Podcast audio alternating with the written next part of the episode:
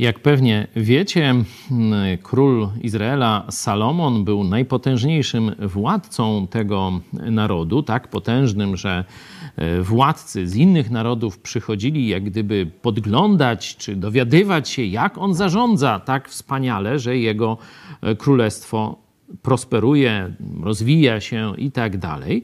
Był też najmądrzejszym człowiekiem na ziemi. Jego księga, e, księga przypowieści Salomona do dzisiaj inspiruje największe umysły e, ludzkie, także chciałem Wam pokazać to tło, żebyście zrozumieli, że to, co za chwilę on powie o przywództwie, no to jest coś, taki, taki ekstrakt mądrości na temat y, organizacji i zarządzania. No i oto ten ekstrakt.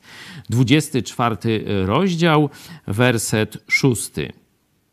Gdyż pod roztropnym dowództwem możesz prowadzić wojnę, a zwycięstwo jest tam, gdzie jest wielu doradców.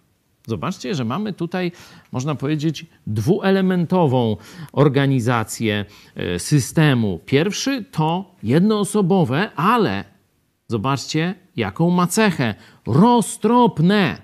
Czyli to nie jest tylko mądrość w sensie wiedzy, to musi być jeszcze i doświadczenie życiowe, i jakaś intuicja. My mówimy jaka? No ta pochodząca od Boga. Wtedy można powiedzieć, że ten człowiek jest roztropny. Czyli widzimy silne, ale mądre, silne w Bogu także przywództwo. Ale zaraz zobaczcie, kto jest obok. Zwycięstwo jest tam, gdzie jest wielu doradców.